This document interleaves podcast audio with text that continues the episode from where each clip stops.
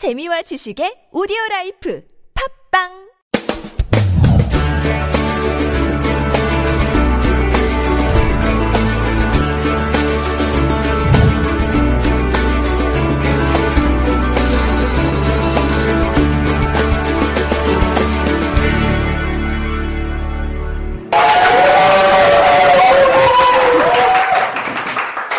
네. 고맙다, 동아나. 소리를 제일 크게 질러주네요. 어, 한국 디지털러 협회, 아니, 테러 협회, 어, 테러리스트 김정철입니다. 140번째 향기 나타네요, 벌써. 여러분, 제가 그 카톡에 남겨드렸는데, 안심 인명에 대해서 공부 좀 해보시라고. 공부 좀 해오셨나요? 네, 썰렁하네요.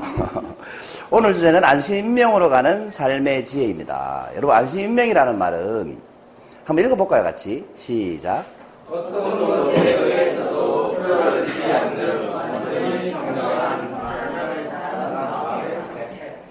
그게 읽기는 참 쉬운 말이죠. 어떤 것에 의해서도 흐트러지지 않는. 이게 읽기는 굉장히 쉬운 말인데, 이 어떤 것이라는 게 굉장히 무서운 말입니다. 예를 들어서 굉장히 사랑하는 사람이 저 세상으로 가도 흐트러지지 않을 수 있는 평정심이 있어야 된다. 평생을 어, 노력해서 모은 전 재산을 사기당해도 흐트러질 수 있는 흐트러지지 않는 마음 상태를 유지해야 된다. 이런 뜻입니다. 그러니까 이 안심 인명의 경지는 거의 성인의 경지라고 보시면 됩니다. 그러니까 부처가 열반에 드는, 드는 게 안심 인명의 경지인 겁니다. 그 도를 깨치는 수준인 거죠. 그 성인의 수준입니다. 그러니까 이 인간으로 살면서 안심 인명의 경지에 도달하기는 굉장히 힘들겠지만 우리가 이런 경지가 있다는 걸 알고 그 가까이 가는 삶을 사는 건 괜찮을 것 같아요. 그렇지요. 그 살면서 어떤 어려움이 닥쳐도 우리가 마음의 평안함을 유지할 수 있다면 그만큼 또 가치 있는 사람도 없을 것 같아요. 또 그렇게 되다 보면 주변 사람이 물들게 돼 있습니다. 내가 평정심을 유지하면 주변도 평정하게 유지될 수 있겠죠. 반대로 내가 흥분하면 어떻게 돼요? 주변에 늘 사건 사고가 생기게 된다는 겁니다. 제일 뭐 단적인 예로 욱하면 항상 사건 사고가 생기지 않습니까? 그래서 오늘 같이 이렇게 어, 남녀 비율이 이렇게 비슷하게 유지되면 굉장히 강의 분위기도 좋아지는 것 같아요. 남자끼리 있으면 욱할 일이 많거든요. 근데 여성이 계시면 욱할 일이 잘하거든. 그, 잘 아시죠? 술집에서 남자끼리 눈 마주치면 그 분위기가 어때요? 그 눈만 마주치면 괜찮은데 눈 마주친 상태에서 어느 한쪽이 한마디 내뱉으면 끝납니다.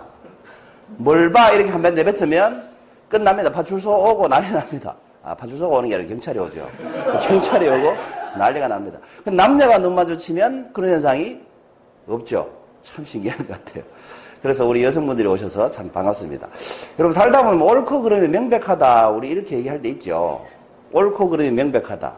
명백하게 옳고 그름이 구분된다. 이렇게 얘기할 때가 있는데 실제로는 옳고 그름이 그렇게 명백하지 않습니다.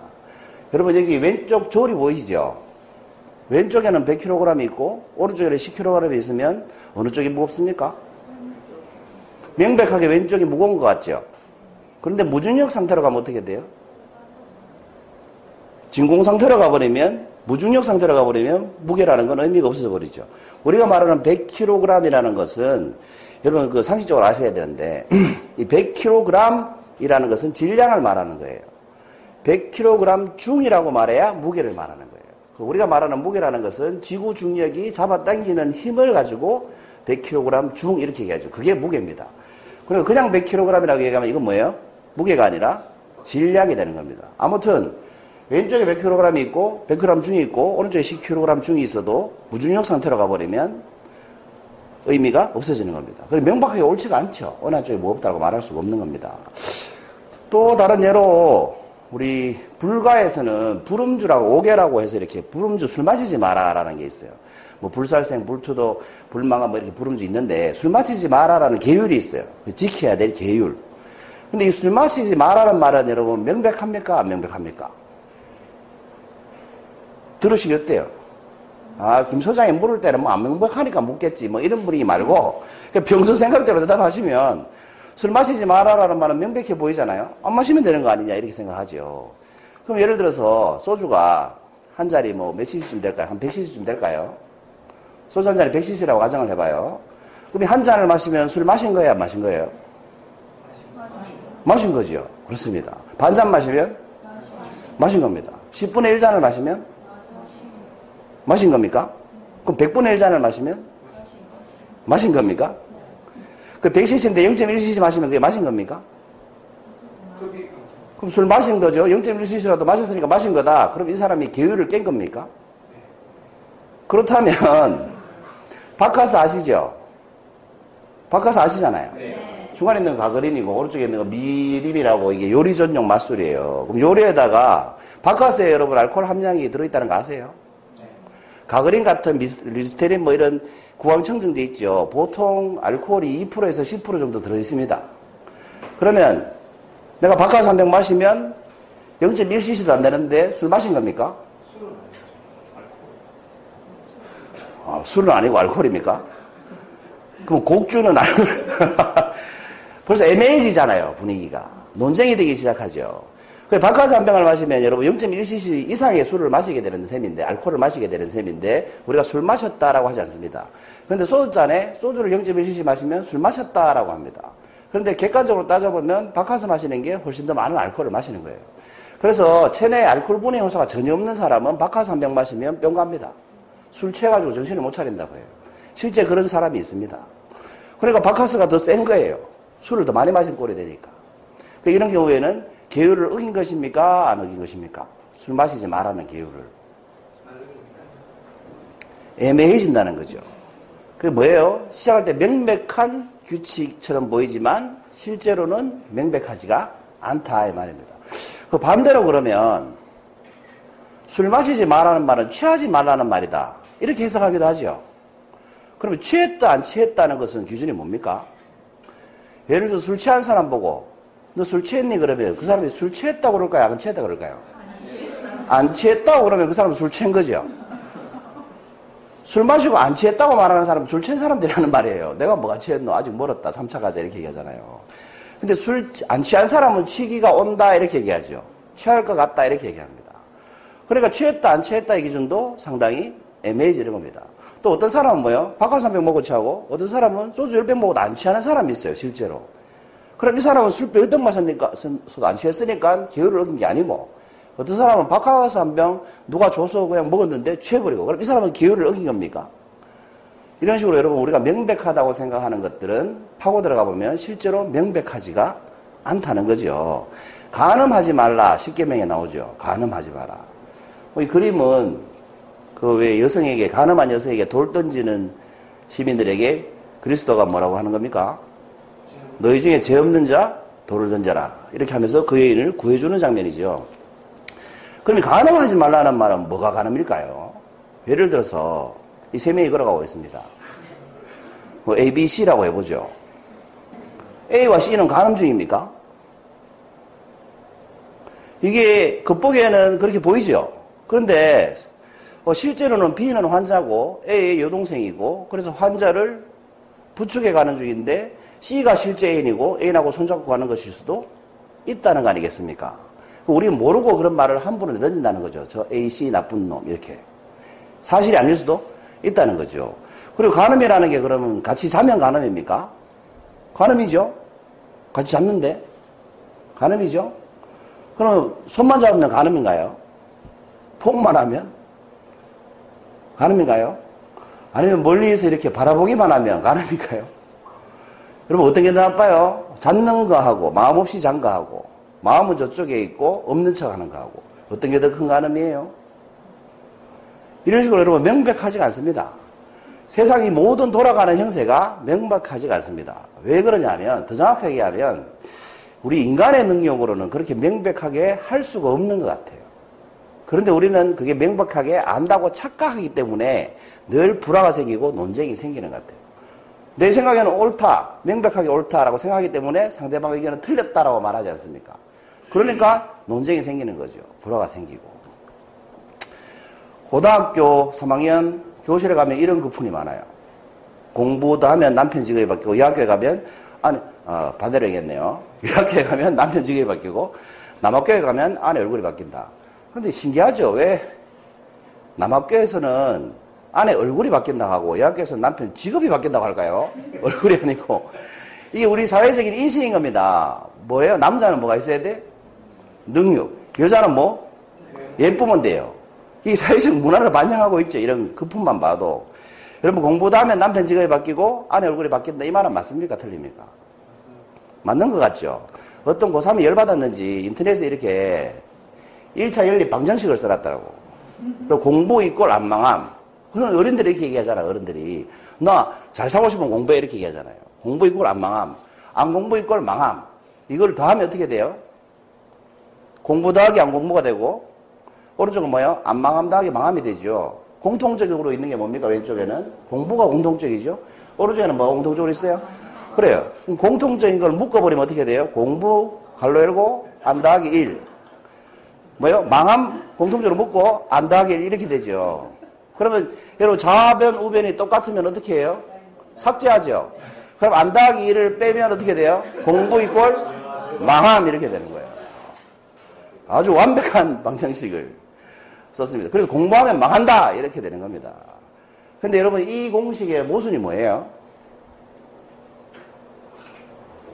잘 생각하기 힘들죠. 모순이 뭐예요? 이렇게 질문하면 여러분 잘 생각하기 힘듭니다. 왜?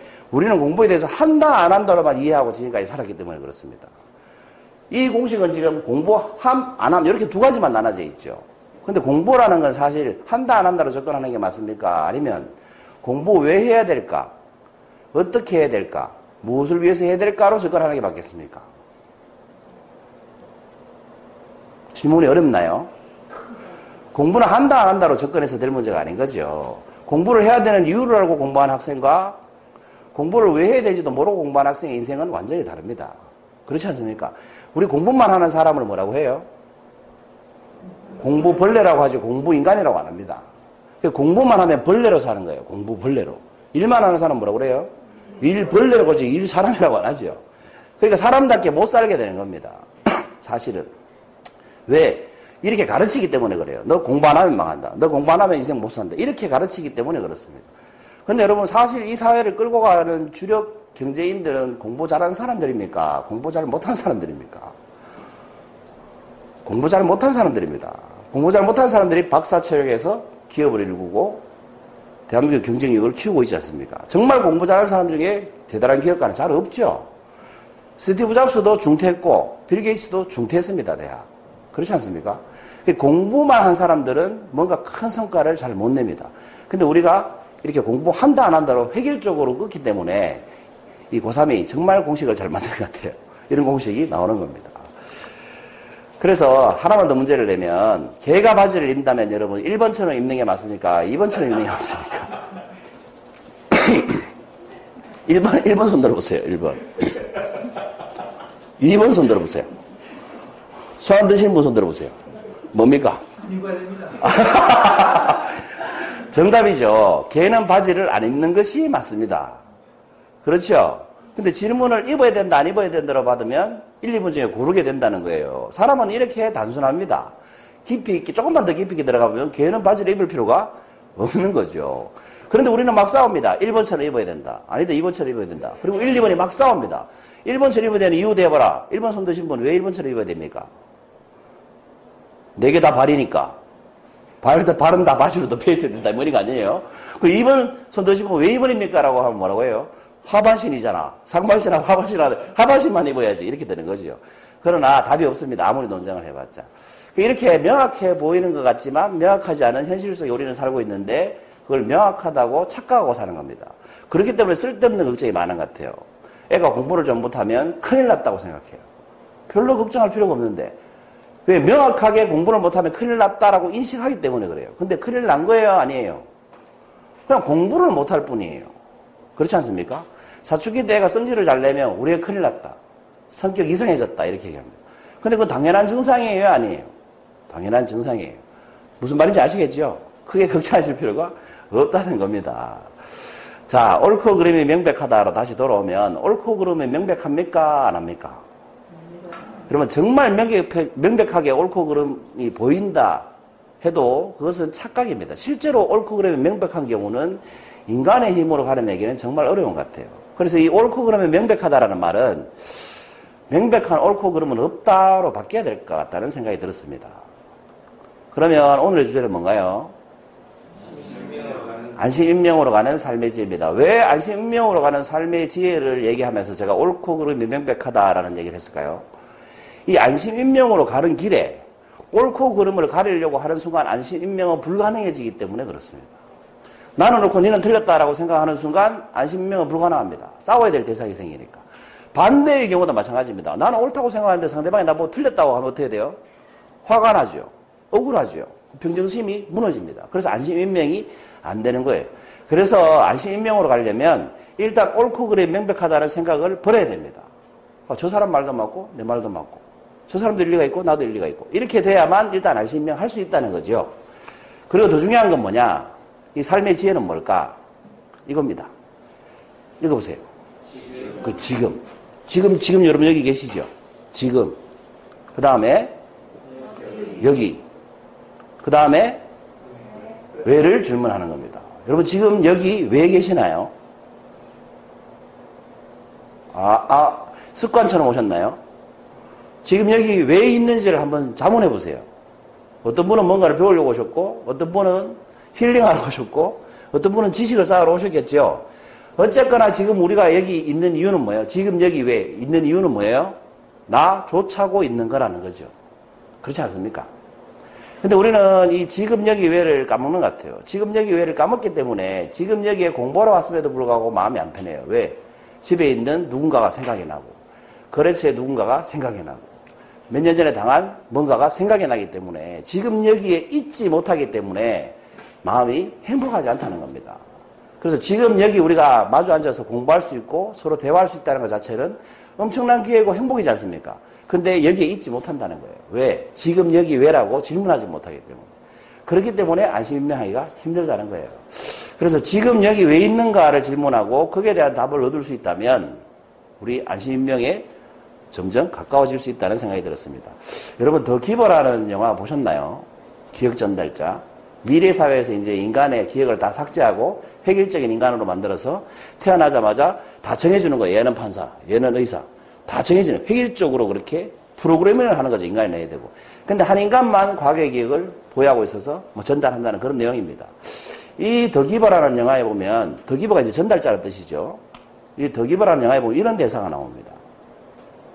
지금의 끔찍한 고통도 아름다운 기억이 있기에 이기게 해준다. 내가 부도가 났어요. 5년 전에. 엄청나게 힘들어요. 아니면 지금 당장 부도가 났어요. 그래서 죽을까 말까 살까 막 고민하고 있어요. 요즘 유세 보면 롯데 그 부회장님 40년을 근무하셨는데 가시잖아요, 저 세상으로. 아내가 뭐 있는 병원에 근처까지 갔다가 유턴해서 왔다가 다시 유턴해서 갔다가 망설였다는 거죠. 그렇게 망설였다 결국 저 세상 가셨잖아요. 왜? 지금 여기 왜 있는지를 모르기 때문에 그런 거예요. 그렇지 않나 싶어요. 그 지금이 너무 괴로우니까 그렇게 그런 선택을 한 거 아닙니까? 지금 이 순간이 너무 괴로우니까. 그런데 우리가 지금 이 순간에 너무 괴로워도 나를 사랑해주는 사람이 옆에 있고 내가 정말 사랑했던 사람이 함께 하고 있다. 이 과거의 아름다운 기억이 나와 함께 하면 살 가치가 있죠. 이건 아주 쉽게 여러분 증명할 수 있습니다. 여러분 지금 당장 돌아가시면 슬퍼할 사람 있나요? 없나요? 이게 있다는 뜻이에요? 없다는 뜻이에요? 여러분 지금 당장 돌아가시면 슬퍼할 사람 있어요? 없어요? 있어요. 나, 내가 당장 죽으면 슬퍼할 사람이 한 명 이상 있다는 것은 내가 최소한 그 한 명 이상한테는 가치 있는 사람이라는 뜻이 아니, 아니겠습니까? 그 자체로 우리는 살 가치가 있는 겁니다. 이 자체만으로도 굉장히 가치 있다는 거죠. 그래서 삶은 존재만으로 가치 있다 이렇게 얘기하는 겁니다. 그래서 이 아름다운 기억은 그러면 어떻게 만들어야 될까? 아름다운 기억이 현재의 고통을 없애줄 수 있으니까. 그럼 이 아름다운 기억은 어떻게 하면 만들 수 있겠느냐? 역시 지금 여기 왜 있는지 질문하면 이 순간이 아름다운 기억이 될 것이라는 겁니다. 지금 우리가 모인 이 지금 이 순간 왜 여기 있는지를 기억하면 한 5년 뒤에 지금의 우리 모습은 굉장한 추억으로 남아있을 수 있다. 이런 생각이 들었던 거죠. 그래서 여러분, 지금 여기 왜를 항상 질문하시고 안심 임명하시기 바랍니다. 마치겠습니다. 감사합니다.